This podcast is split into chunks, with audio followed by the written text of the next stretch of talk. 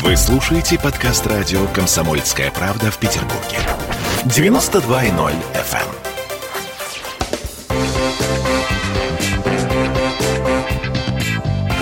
Культурные люди. Мы встретились с кинокритиком и журналистом Антоном Долиным для того, чтобы поговорить с ним о том, в каком состоянии находится отечественный кинематограф. В 2006 году вышел фильм «Изображая жертву», где главный герой в какой-то момент говорит «русское кино в, ну, в общем, в одном известном месте». 15 а лет прошло с момента выхода фильма. Оно по-прежнему там или нет? Ну, во-первых, это точка зрения героя фильма, а не авторов сценария, даже тем более не автора фильма. Потому что если бы русское кино было там во всех своих проявлениях, кроме Феди Бондарчука, как говорится там, то сам фильм «Изображая жертву» никак не мог попасть в конкурс Римского фестиваля и получить там главный приз от народного жюри. А это особенно почетно, когда приз вручает публика, а не э, члены жюри профессионального, которое в теории могло бы быть коррумпированным. У русского кино все хорошо. Было хорошо и есть хорошо. Русское кино не существовало 15-20 лет назад как индустрия. Индустрия с тех пор родилась, формировалась, она все еще очень не самостоятельна, несовершенна, но индустрия не может э, стать полноценной э, за 15 или даже 20 лет. Это постепенная история. Мы все время отсчитываем себя от начала советских времен и считаем, что нынешняя Россия продолжает советскую экономику. Но у нас сейчас нет плановой экономики, например. У нас все иначе устроено уже довольно давно. Россия – это новое государство. Российское кино – это не советское кино. У нас есть кадры, есть люди, есть профессионалы, которые делали тогда. Но система кинопроизводства и продюсирования, система дистрибуции, цены на билеты, оборудование кинотеатров, количество этих кинотеатров, конкуренция с интернетом – все это новые реалии. Они иные, чем раньше – когда мы начинаем э, сравнивать, говорить, вот, на Тарковского пришло, я сейчас от фонаря скажу цифры, потому что я не помню, там 5 миллионов зрителей, а сейчас на вашего Звягинцева пришло 100 тысяч зрителей. Ну и как мы можем сравнить эту аудиторию? Да совершенно спокойно. Сделайте поправку на то, что люди видят в телевизоре, на то, что люди качают из интернета официально и неофициально, и вы увидите точно такие же цифры. Просто появились другие формы киносмотрения. Так вот, я не закончил мысль, а мысль простая. Индустрия у нас с тех пор шагнула далеко вперед, но все еще не добралась до какой-то абсолютно приемлемой конкурентоспособной э, формы. А кино как искусство, которое не нуждается в индустриальности, оно и в 90-е годы, когда в России не было никакого кинопроката, существовало. Был Балабанов, был Рогошкин, был Лунгин, был, э, ну был в смысле, и сейчас э, Лунгин жив-здоров. В 90-е годы как бы кино не было, а кино было. И сейчас то же самое. Вот это вот то, что все русское кино никуда не годится, это, в общем, мифологема не более того. А, с фестивалем кино и авторским все и так вроде было бы хорошо. А почему у нас нет нормального массового кино? И вообще, ну вот если взять условную прямую, на одном конце которого страж, ужас, полный развал, а на другом хороший годный продукт, наше кино на этой прямой вообще где находится? А, а нету, не, ну, можно высчитывать среднее. Я спрошу у вас, где сейчас русская литература? Вот она на высшем рубеже, где выдают Нобелевские премии, или она там, где э, авторы мусорных детективов и дамских романов? Вы на это ответите. Если поставить такую абсурдную задачу и вычислить среднее арифметическое, то она где-то посередине, потому что есть и то, и другое. То же самое с кино. А, то есть у нас есть трэш-угар, есть абсолютно никчемные, бессмысленные, провальные фильмы, за которые стыдно. Но, уверяю вас, в каждой стране такие фильмы снимаются. А есть фильмы очень достойного уровня, даже и коммерческие. Но с коммерческим кино надо понимать одну важную вещь. Раньше существовал э, биполярный мир. Э, были две большие империи конкурировавшие. Америка и, глобально говоря, Запад – и СССР, и глобально говоря, там Восток, Восточная Европа. И вот одна империя производила фильмы, которые смотрела вся эта империя, и Америка в основном производила. И другая империя производила такие фильмы, и наши фильмы смотрел весь советский блок, так называемый социалистический, все республики. Сейчас вместо этого есть очень большая, но просто страна под названием Россия. Даже в Беларуси и э, Украине людям, строго говоря, незачем смотреть наше кино. Мы оказались в том же положении, что все, не что Америка, с ней, когда мы себя сейчас сравниваем, это всегда нелепо. Мы оказались в том же положении, что любая европейская страна. Теперь я задам вам вопрос. Что вы думаете о современном коммерческом немецком кино? Вот какие вы видели немецкие комедии или триллеры за последние 20 лет? Хорошо, другой вопрос. Э, в России деньги на кино выделяются из государственных фондов, ну, то есть из государственного бюджета. На что они выделяются? Как это контролируется? Как вообще эта система работает? Ну, во-первых, это вопрос точно не ко мне, а к руководству фонда кино. Но э, про фонд кино несколько вещей надо сказать. Первое. Не все коммерческие фильмы, которые в России делаются и выходят, как хорошие, так и плохие, делаются за счет государства. То есть это общее место, что вот вышел говенный фильм, это из государственного бюджета взяли деньги из наших карманов на него, это не так. Второе, когда из наших карманов берутся деньги на эти, допустим, плохие фильмы, вы должны понимать, что фильмов, которые государство спонсирует стопроцентно, почти нет. А которые спонсируют 70%, появляются раз в несколько лет. В основном речь идет о 15-20% бюджета этих фильмов. И очень часто эти деньги даются фондам кино на безвозвратной основе, а часто на возвратной. То есть это просто займ беспроцентный. И в этой ситуации наше возмущение или наш интерес, что это они дали им деньги, он вообще улетучивается, от него ничего не остается. Ну хорошо, но если государство дает деньги на фильм, оно должно как-то оценивать его качество? Или государство не видит, что фильм получается плохим? Или видит, но ничего не делает? Во-первых, государство – это абстракция. Есть конкретные люди, которые все это оценивают. А для разных фильмов разные эти люди. То есть, э, например, вот э, есть, э, допустим, три инстанции, совершенно разные, с разными бюджетами и возможностями. Инстанция номер один – это фонд кино. Это фонд, созданный конкретно для поддержки коммерческих фильмов. Такова его задача. Правильно ли задача поставлена, вопрос не ко мне, а к президенту Путину, наверное. Ну, точно не ко мне. Но вот есть такая задача. С моей точки зрения, будь я президентом земного шара, а, деньги надо выделять только авторскому кино, потому что оно существует не для самоокупаемости, да, не, хоть Тарковский, хоть Бергман, не для этого. Они не должны самоокупаться. А кино при этом вещь дорогая. Вот я бы только их спонсировал. А хорошие они или плохие, пусть критики решают, или фестивали. Но уж точно не вот эти спонсоры-чиновники и не широкая публика, для которой до сих пор Антониони это дерьмо, потому что там детектив, а в конце разгадки нет. Вот, поэтому а, есть фонд кино. Они дают деньги на фильмы очень часто. Они действуют просто как один большой государство дефис продюсер. Государство-продюсер дает деньги, надеясь их вернуть. И в большом количестве случаев это не потому, что государство что-то хочет народу сообщить. Например, что наш народ победил в э, Великой войне, и фильм надо снимать про это. Иногда снимается, например, «Вратарь галактики», который вообще ничего не... У фонда кино есть много этапов, на которых фильмам выделяются деньги. И есть мнение среди экспертов фонда кино, а там сложная многосоставная система. Есть эксперты, это люди, понимающие в кино. Они голосуют, одобряют или нет. А потом есть попечительский совет, и он решает, прислушаться к мнению экспертов или нет. То есть, внимание, эксперты могут одобрить какой-то фильм, а попечители могут ему денег не дать. А может быть и наоборот. Я помню, когда деньги были выданы фильму, которому эксперты поставили неудовлетворительно – но в попечительском совете сидят другие люди, и там с закрытыми дверями происходит совещание. Может, приходит кто-то из администрации президента, я фантазирую, я не знаю, или из Думы, и говорит, а кино все-таки полезно, я точно знаю. Вот зуб даю, классный будет фильм. Эти ничего не понимают. И дают ему деньги. Такое бывает. Так вот, возвращаюсь. Первый этап, на котором происходит, это просто синопсис. Приходит режиссер и говорит, вот у меня такой замысел, он будет офигенный, и будет это выглядеть так. Показывает рисунки, сделанные каким-то талантливым раскадровщиком. В этот момент человек уже просит денег. На что? На разработку, на компьютерную графику. То есть ему еще нечего предложить, а деньги уже нужны. И если этот человек не неизвестный дебютант, а кто-то, кто уже снял какие-то сколь-нибудь интересные фильмы, например, режиссер «Вратаря галактики» Джаник Фазеев, снимал когда-то фильм «Турецкий гамбит». Он был успешный. Вот приходит режиссер успешного фильма и говорит, а теперь, вот я сделал классно детектив э, исторический, в исторических декорациях костюмах. А теперь я сделаю классный фильм про космос и про будущее. Я придумал вот так. И красноречиво рассказывает. На каких основаниях можно человеку отказать? У тебя ничего не получится? Ну, вряд ли. Это странно звучит. Можно еще сказать такое дебютанту, и то некрасиво. Ему даются деньги на разработку.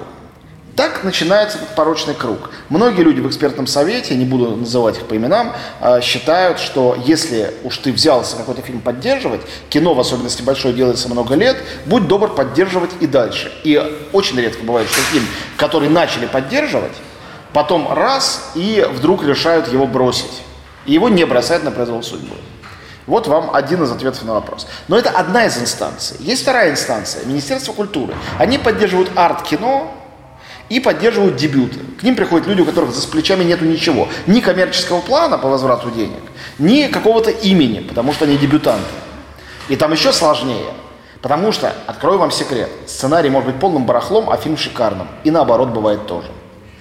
Кроме того, сценарий очень часто меняется в процессе съемок, и в особенности, если сценарист является и режиссером. А авторское кино часто устроено именно так.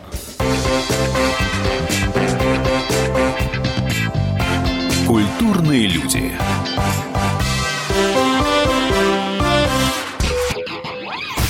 Просыпайтесь, вставайте, люди православные! В эфире радио «Комсомольская правда». Я Сергей Мордан. Прогноз на 21 год вас не порадовал, я надеюсь. Конвойные в белых тулупах, лающие овчарки, прожектора шарят по белой пустыне. Давайте уже вот по-нашему, по-русски скажем. по-русски. Врагам и изменникам Родины нет и не будет пощады. Прочь от Егоды. У него нашли огромный дилдо в шкафу. А вообще он отмазывал заключенных и пил с ними коньяк. Каждое утро в 8 часов по Москве публицист Сергей Мардан заряжает адреналином на весь день. Мне кажется, это прекрасно.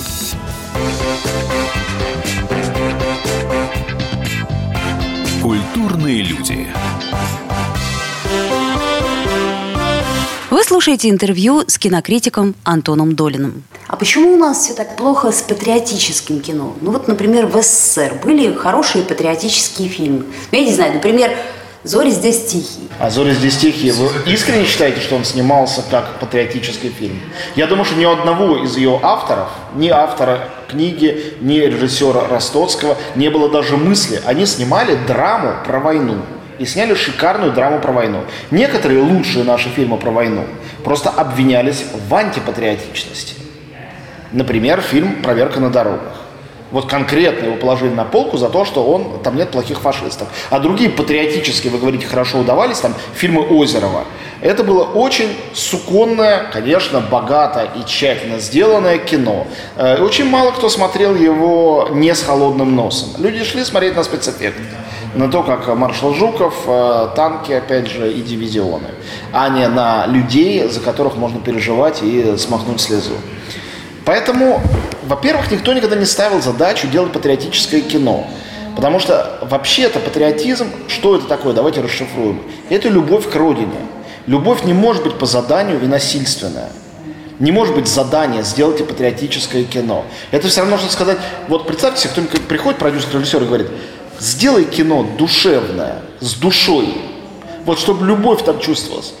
Как вы думаете, подобное указание попытка его исполнить приведет к тому, что фильм станет лучше или хуже? А как же патриотическое воспитание? Оно, получается, тоже не работает? А, так и патриотическое воспитание обучение такая же хрень. Было бы оно патриотическое, приходил бы ребенок из школы домой и говорил бы, мам, выкинем этого железного человека, купи мне, пожалуйста, футболку с Ильей Муромцем. Как вы думаете, многие ли дети так говорят? Нет, какие-то, наверное, и так говорят. Ну, думаю, что их меньшинство, я так подозреваю. Патриотизм так должен работать. Или мама говорит, сынок, на эти летние каникулы мы с тобой едем на Мальдивы, или в Париж, или в Пекин, неважно. А он говорит, нет, я бы хотел посмотреть все-таки э, Владимира Суздальскую руку. Я говорю, кстати, это без всякой иронии, потому что я-то со своими детьми с удовольствием езжу и на озеро Байкал, и э, во Владимира Суздаль, и в Париж тоже. Одно другому не мешает.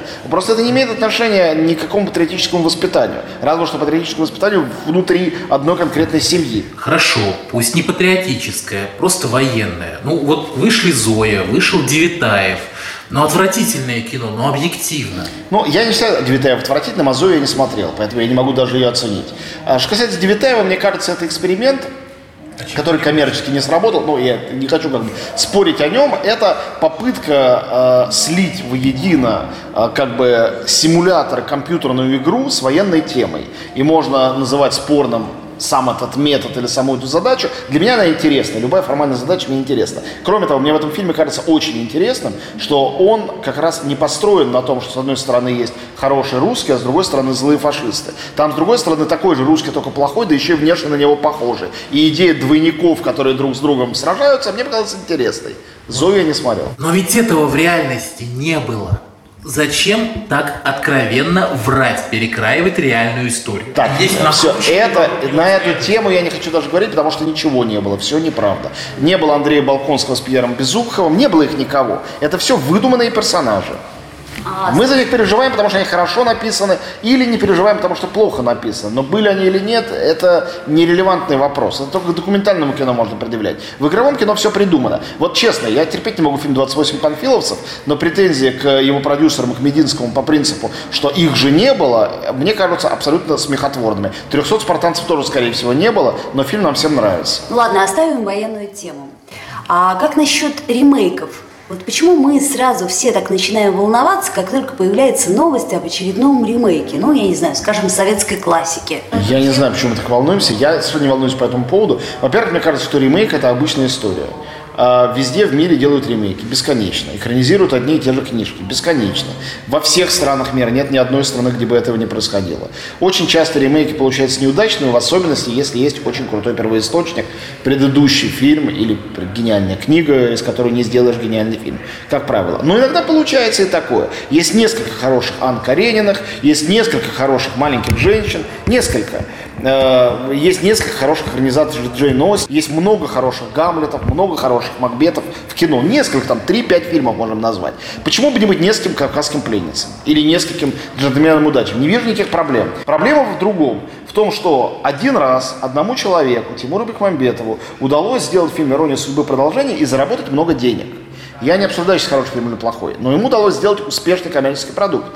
И после этого у нас в стране так устроено, что люди стали имитировать и пытаться э, совершить магическое действие повторения э, для того, чтобы снова заработать много денег. Но магическими действиями это не работает. У Бекмамбетова получилось, потому что он первым набрался наглости такую штуку сделать. Сделать э, «Иронию судьбы» Рязанова в стилистике э, полнометражной широкоэкранной рекламы майонеза с Сергеем Безруковым. И люди, которые много, уже целое поколение выращены на рекламах майонеза, сказали, вау, классно. Но это сработало. И это только это важно. С коммерческим фильмом вообще больше ничего не важно. Остальное не важно. Я вам рассказывал вот про русскую кинематографию. У меня есть одна притча, которую я всем рассказываю, которая ее живописует наиболее точным образом. Это ответ на все ваши вопросы заранее, даже которые вы еще не задали. Это притча про золотые часы Хатабыча. Не рассказывал вам? Смотрите, рассказываю очень коротко. Я просто сказковед и по Хатабычу писал когда-то э, диплом, а потом диссертацию. По Хатабычу и нескольким другим сказкам. Там есть гениальный момент. Сказка Лазаря Лагина «Старик Хатабыч». Когда пионер Волька, который выловил Джина Хатабыча, хочет, э, мечтает о часах. Потому что у пионера советского не могло быть собственных часов. И Хатабыч, ну, берет, рвет волосок, произносит заклинание, и у того есть часы из чистого золота. И Волька в восторге. Но часы не ходят, разумеется. Времени они не показывают, потому что они из чистого золота. Вот русское кино – это часы из чистого золота. Это часы Хатабыча. Как делается кино в любой стране, и в особенности в Америке, на которой мы равняемся? Принцип очень простой. Идет человек по улице, он что-то увидел, что его зацепило, заинтересовало, взволновало. Этот человек думает, из этого можно сделать фильм. Если это продюсер, он начинает искать сценариста, и его этой идеей зажечь. Если сценарист, он начинает писать сюжет искать режиссера. Да, понятная идея. Дальше, когда они придумали, сценарист, режиссер и продюсер друг друга нашли, они начинают искать актеров. Если для этой истории подходит актер знаменитый, они идут уговаривать Тома Хэнкса, валяются у него в ногах. Если нужен неизвестный, они проводят кастинг и ищут никому неизвестного актера. Зависит от задачи. Если нужно снимать на локации, они едут туда, вот на Миссисипи, чтобы снимать именно там. Если нет, они начинают рисовать э, зеленый экран, на фоне зеленого экрана придуманный Миссисипи или космическую станцию «Мир», неважно что. И так получается кино. Хорошее или плохое, любое оно может получиться. В России все иначе. Как устроено у нас? Вот как Хатабыч увидел часы и воспроизвел их внешность, у нас сначала делается внешность, а про механизм никто не думает. У нас сначала думают, так, какой у нас фильм был популярен в прошлом сезоне? Ага, ремейк советской классики с Константином Хабенским. И мы сделаем ремейк советской классики и попробуем пригласить Константина Хабенского. То есть берутся внешние показатели. Ни механика сюжета, ни то, почему был выбран тот или иной актер, ни то, при помощи какой эстетики это было решено, не учитывается. Учитывается, сработал этот жанр, этот формат и такой-то актер. Теперь берем других известных актеров. Вот, например, Сарик Андреасян сделал сюжетный роман в наше время. Взял нынешнего президента Украины Зеленского, взял Светлану Ходченкову, тоже известных артистов, взял сюжет Рязанова, и сделал из этого кино. Кино провалилось и не получилось хорошим. Почему? Потому что он механически соединил какие-то вещи, и вот это вот изначальных шестеренок, почему это может сработать, почему это может быть интересно. У него там не было изначально в этот сюжет заложено. Поэтому не работают ремейки. Не потому что сам по себе ремейк это что-то плохое. Когда Дэвид Кроненберг делает ремейк старого хоррора «Муха», он закладывает в свою муху все свои идеи. Он делает этот ремейк не потому, что он захотел сделать ремейк, потому что тот фильм был успешный. Да он и не был успешным. А потому что его собственный взгляд на человека, на творчество Кавки, на технологический прогресс накладывается на тот старый сюжет, и он его переосмысляет. Наши ремейки почти никогда не являются переосмыслениями, в них нет ничего нового. В них есть попытка на, новой, э, на новом заднике нарисованном разыграть старую комедию. А люди же не дебилы, у них в телевизоре каждый Новый год старые комедии так показываются. И они видят, что там все хорошо. Как говорится в каком-то анекдоте, актеры в старых комедиях с каждым годом играют все лучше. Но это не потому, что они играют все лучше, а потому что новые играют хуже. Кстати, про часы из чистого золота. Майор Грома смотрели? Смотрел. А, это тоже часы из чистого золота, только мы копируем уже не советскую классику, а Запад, западные комиксы. Нет, на самом деле это другая история. Да. Это э, очень тщательно, э, с большим... Э, с большой любовью, вот там есть эта любовь, совершенно точно, собранные часы, людьми, которые не прочитали ни одной книги по часовому мастерству, которые не представляют себе, как часы работают, а которые разработали собственные шестеренки, им кажется, что они будут еще лучше крутиться, только они придумывают не круглые, а квадратные шестеренки. Они не учли, что крутиться могут только круглые. И вот это часы с квадратными шестеренками, где стрелки даже движутся, но в непонятном направлении, непонятно как. И, конечно, ничего никому не показывают. Вот что такое майор Гром.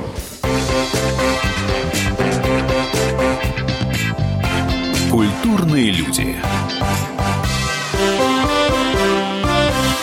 В Ленинграде открыт рок-клуб. Рок-н-ролл жив пошли на работу к Борису Борисовичу Гребенщикову, и Борис Борисович сторожил эту баню. Первые рок-группы. Я говорю, а дай мне кассетку послушать. А я тебе, говорит, сейчас спою. И вот, видите, Цой мне одному, он мне поет все. Восьмиклассницу, гуляю. И меня уже так вставило. Первые фестивали. И там, и там был сидячий зал, и там, и там было жюри. Более того, жюри выдавало всякие грамоты, дипломы, которые впоследствии по жизни могли очень даже пригодиться и настоящий драйв 80-х. Часто это заканчивалось все визитом в милицию. Легенды и мифы Ленинградского рок-клуба. Каждую субботу в 21.00 на радио «Комсомольская правда» в Петербурге.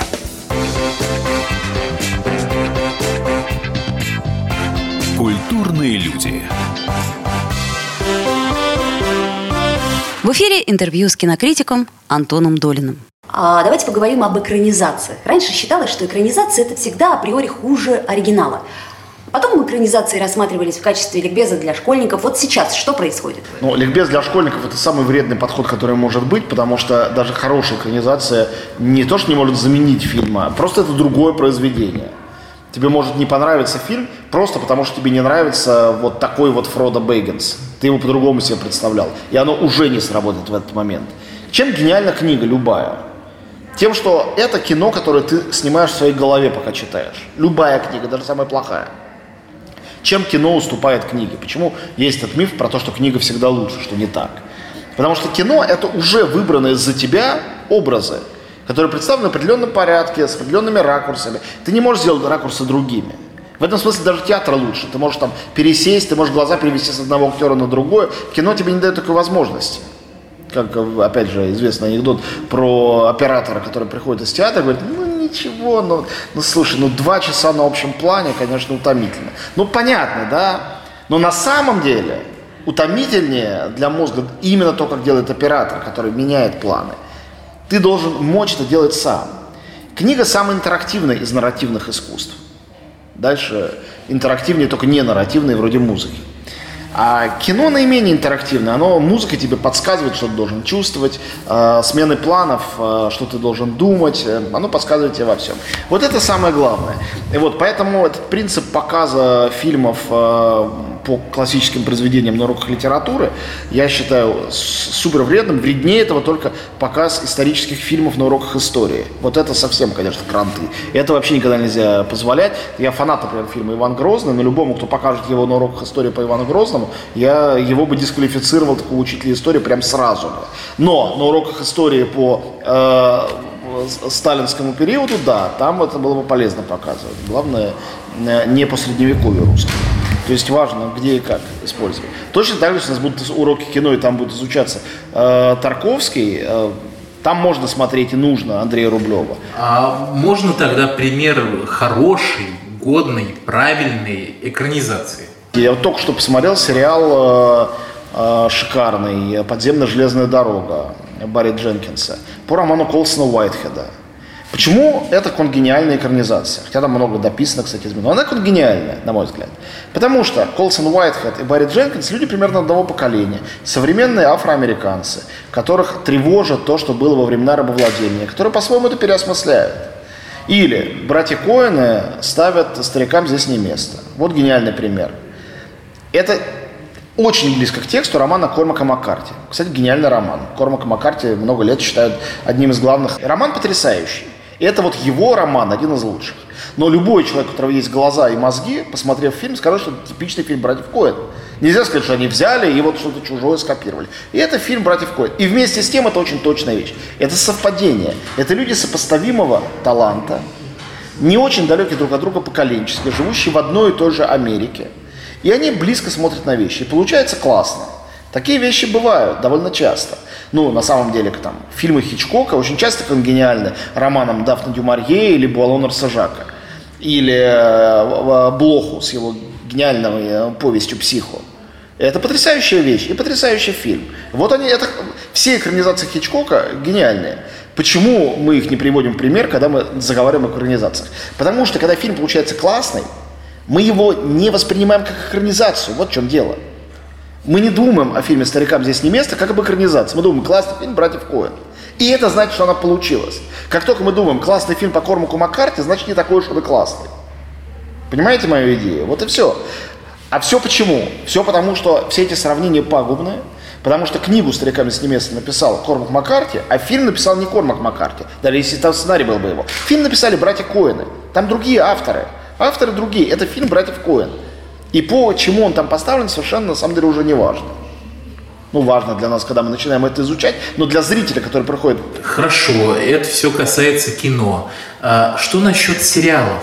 Э, Не кажется, что у нас они внезапно стали получаться хорошие, годные? Ну, можно привести в пример какие-то такие популярные тайтлы. То есть мы в сериалы научились? Да, мне кажется так. Но я смотрю мало сериалов западных, еще меньше российских. Я очень не специалист. Я вообще не хочу даже делать вид. Я начал впервые в позапрошлом году русские сериалы чуть-чуть иногда посматривать. Меня на это просто не хватает по времени. Мне 10 часов на что-то потратить. Но я посмотрел «Психо», я посмотрел «Содержанки» первый сезон, я посмотрел до второго, не дополз просто. И я посмотрел э, «Чики», я посмотрел э, обычную женщину. А есть еще такой момент. В последнее время в мировом кино явно наметился крен в сторону Востока. Почему? Все устали от Голливуда? Ну, во-первых, Голливуд сам от себя устал. Вы видите, что Голливуд к этому Востоку обращается все время. Это большой рынок, гигантское количество людей. Когда Дисней снимает «Раю последнего дракона» или «Мулан», я не про то, это же удачный фильм или нет. Мулан менее удачный, Рая лучше, по-моему. Но они оба не криминальные. Дело не в этом, они просто смотрят в ту сторону. Когда Хлою Джао берут э, э, снимать «Вечных», но перед этим она получает, извините меня, Оскар э, за лучший фильм. А «Вечных» она сняла фильм до того, как э, фильм был даже в Венеции, до своих наград. Это не связано никак процесс. То есть, другое слово, другими словами, что и «Оскар», который представляет собой, репрезентирует все-таки авторское как бы кино, и большой Голливуд, больше Марвел ничего сегодня не придумать, обращается к одной и той же хрупкой девушке, китаянке, чтобы она делала кино. Потому что есть э, высокая вероятность того, что ее взгляд будет свежим, другим, незамыленным. Ну, не можем мы не спросить. Вы уже наверняка знаете, что в новой экранизации «Золушки» от компании «Сои» а, фею крестную сыграет бородатый чернокожий актер. А, открытый гей Билли Портер. Вы скажете что-нибудь нам по этому поводу? Ну, депутаты, сер- всерьез говорить про этих людей вообще невозможно. Э, Во-первых, не- надо посмотреть фильм, что получится с этим. И вот я знаю, что такая фея, например, на театральной сцене, если это был какой-то бурлеск театральный, это был бы шик. Потому что театр – это то место, где чем условнее условность, тем она круче работает. И многие современные прекрасные режиссеры, вроде того же Кости Богомолова, супер тонко это чувствуют. И у него все время женщина играет мужчин, мужчина женщин. Понимаете, так было со времен смены этих э, гендерных э, ролей. И больше того, это не только потому, что были такие приличия в обществе. На этом построена там 12-я ночь шекспировская. То есть это супер классическая э, театральная Э, Ну, секунду. Одно дело, когда это бурлеск, и совсем другое, когда это квотирование и повестка. Разве не так? Ну, вот все про это говорят, но тут а, в чем основная проблема? Мы не знаем, почему это делается. Может быть, квотирование и повестка, и поэтому некие режиссеры, даже не знаю, чья это, кто там режиссер, берет под козырек и говорит, так, вы сказали, беру бородатую и чернокожую фею. А может, этот человек всю жизнь мечтал так снять, и теперешняя ситуация позволила ему наконец-то сделать. Потому что так это или нет, мы узнаем, когда мы увидим фильм. Это будет уместно и классно или не будет. И здесь самый главный трюк сознания, который мы не можем провернуть с собой, а надо. Если это будет херня, то оно забудется на завтрашний день. И все. Я приводил пример в своем этом ютюбе. Вот вышел фильм «Питер Пен и Алиса в стране чудес» «Come Away». Бренда Чепман, которая срежиссировала, вообще-то говоря, она хорошая постановщица. Она делала фильм «Храброе сердцем», помните, пиксаровский? Шикарная сказка. Она делает сказку игровую. Питер Пен и Алиса в стране чудес. Оба чернокожие. Брат с сестрой я там. И тоже все так, ну, чернокожая Алиса сейчас будет, все, конец света. Вышел фильм, во всем мире провалился, никто его не посмотрел. Это было полгода назад. Сейчас никто не вспоминает, я всем говорю про этот фильм, у людей сразу морщины на лбу, они не слышали про него. То есть его не было, его сделали. Наверное, там это была какая-то повестка, что вот надо было это самое. И оно не сработало. То же самое будет здесь, с этой несчастной феей. Если это сработает, значит это хорошо, значит так и надо. Искусство работает так. Если нет, то беспокоиться не о чем. Никто не навяжет нашим детям не таких каких-то фей. Либо детям будет классно, значит так и надо, значит это правильная фея. Надо сделать ее в бороду еще длиннее, еще седой. Или, или нет, или это не сработает, и тогда не надо ни чем беспокоиться. На самом деле и человеческая культура, и человеческая психика, они хорошо устроены, они отталкивают всякие чужеродные вещи. И это представление о том, что некая повестка может что-то нам навязать и заставить что-то принять и полюбить, это, это абсолютный миф. Я не знаю ни одного случая за всю историю человечества. Даже фильмы, которые делались в гигантских тоталитарных странах, в Германии, в СССР, для того, чтобы кому-то промывать мозги. Вот делались или там падение Берлина, еще что-то. Вот Сталина нету, и фильмов такого как будто бы не было. Вся страна смотрела, и вдруг у всех амнезия, никто не помнит, что были такие фильмы. А то, что было талантливым, оно остается и останется в любом случае. Оно могло быть талантливым и при этом сталинистским, и совпадать с ним всем. Это ужасно может быть. Но это так, я говорю, вы не найдете ни одного примера, опровергающего этот тезис.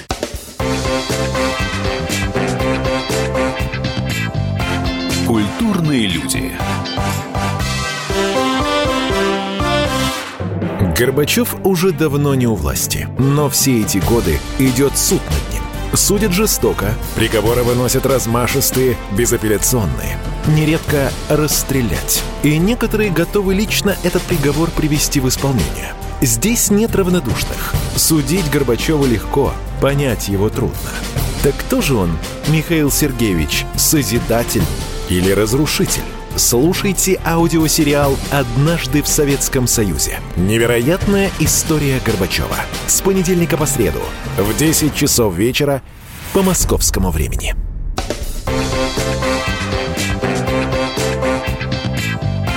Культурные люди.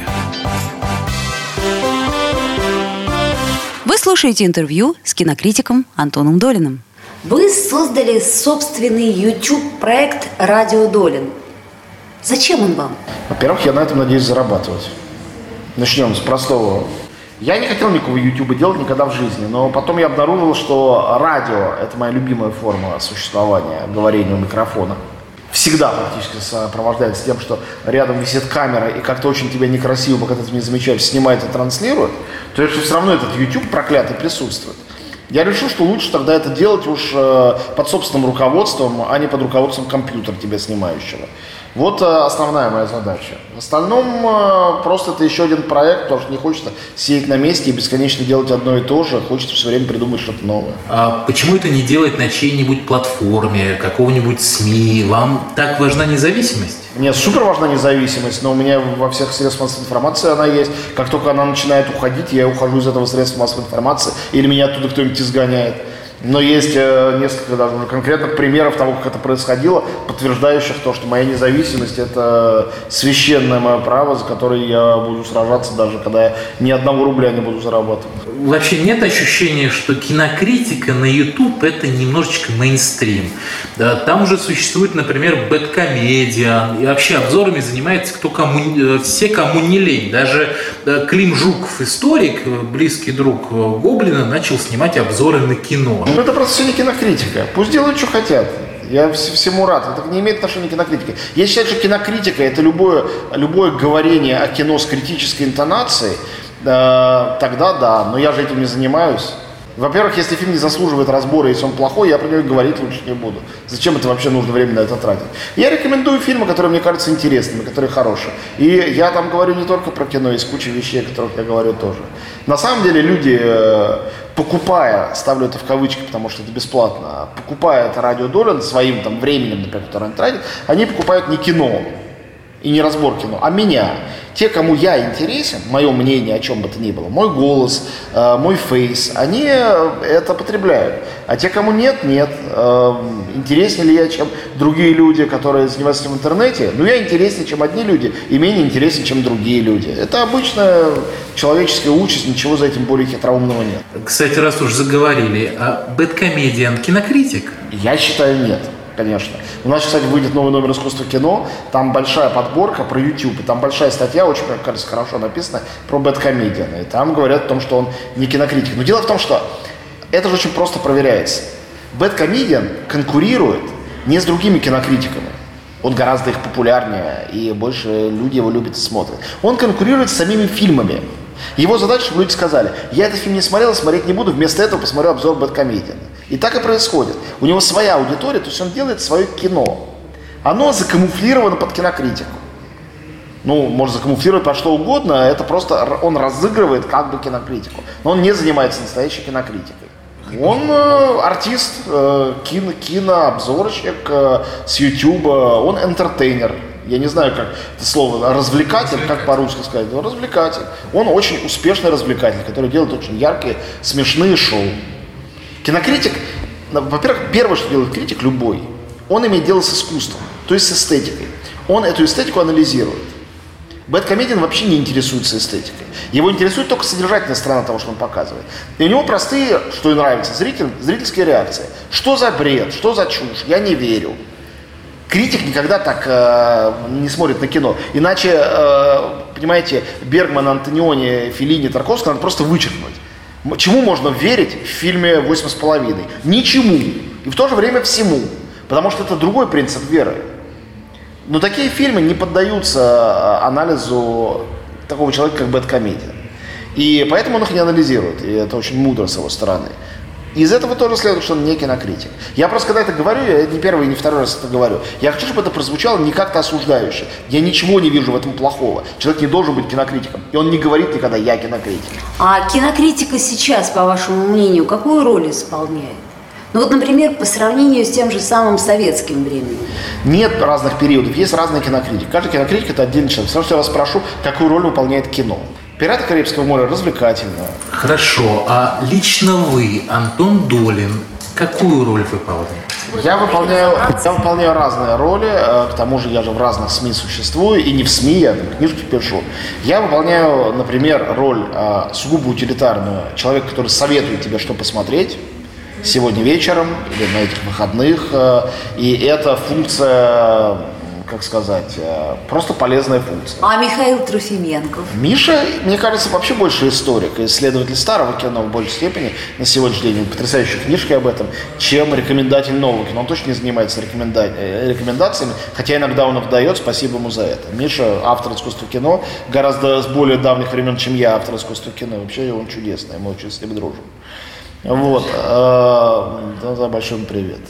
Вижу его, вижу его я редко, но люблю его я очень. Э, я советую фильм раз. Я анализирую фильмы, это не то же самое. Это два, потому что очень многие люди, выйдя из кино или закончив э, просмотр у себя там онлайн, хотят разобраться в этом и сами не могут, я помогаю им в этом. Вот. Я сам всю жизнь обожал читать критиков, разных, любых критиков, специалистов, э, пишущих и о кино, и о книгах. Там, и я не могу условно говоря, после похода в театр не открыть, не прочитать рецензии. А, я, или я читаю обязательно рецензии на выставке, там, сходив на какой-нибудь вернисаж. Сначала я сам оцениваю, потом я читаю, что об этом пишут коллеги. Мне всегда интересен этот анализ, я сам его представляю. Это вторая функция.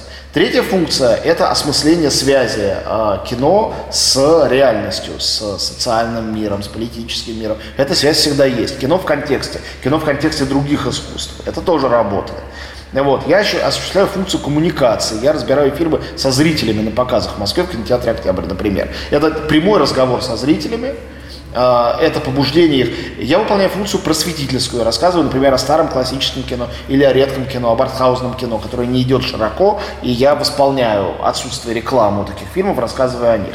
Я выполняю функцию показчика, когда мы с искусственным кино показываем старые фильмы или ретроспективы фильмов каких-то режиссеров авторского кино, мы просто непосредственно доносим их до публики, будучи критиками при этом. То есть это все разные функции меня как критика, они все работают какие-то успешные, какие-то нет. Ну и потом я главный редактор журнала «Искусство кино», то есть я еще собираю других критиков, предоставляю им площадку, редактирую их тексты. Вы слушали интервью с кинокритиком и журналистом Антоном Долиным. С вами были Ольга Маркина и Сергей Волчков.